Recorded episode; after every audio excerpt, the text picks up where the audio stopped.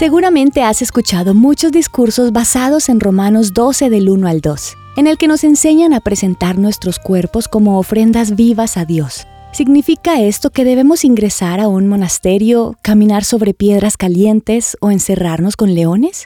Este es un mensaje escrito por Mary Lowman de The Christian Working Woman en español. Y esta semana queremos obtener una perspectiva bíblica de lo que significa presentar nuestro cuerpo como una ofrenda. Al hablar de sacrificio, la Biblia se refiere a uno vivo. Eso me anima. Presentar nuestros cuerpos no implica algún tipo de muerte física o un castigo corporal. Pero, entonces, ¿qué significa? El apóstol Pablo dice en Romanos 6:19, Antes ofrecían ustedes los miembros de su cuerpo para servir a la impureza, que lleva más y más a la maldad. Ofrézcanlos ahora para servir a la justicia que lleva a la santidad. ¿Te das cuenta que siempre has ofrecido tu cuerpo como oblación? Por ejemplo, cuando permites que tus pies te lleven tras el pecado, cuando vas a los lugares equivocados y vas tras la impureza y la maldad, cuando tu lengua habla palabras que hieren y hacen daño, cuando tus manos hacen cosas que no agradan a Dios o tus ojos y oídos escuchan contenido sin valor espiritual. Eso es lo que significa sacrificar partes de tu cuerpo al pecado, y todos tristemente lo hemos hecho.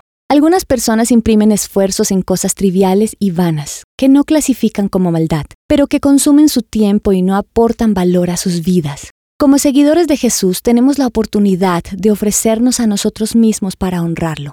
En vez de invertir en maldad o para cosas que no tienen importancia, puedes elegir ser parte del plan de Dios y permitir que su poder obre a través de tu vida.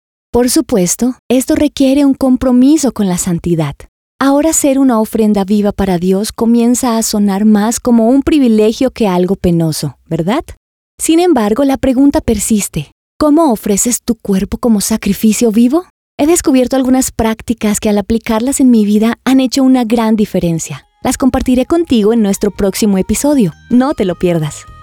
Encontrarás copias de este devocional en la página web de christianworkingwoman.org y en español por su presencia radio.com. Búscanos también en tu plataforma digital favorita. Estamos como The Christian Working Woman en español.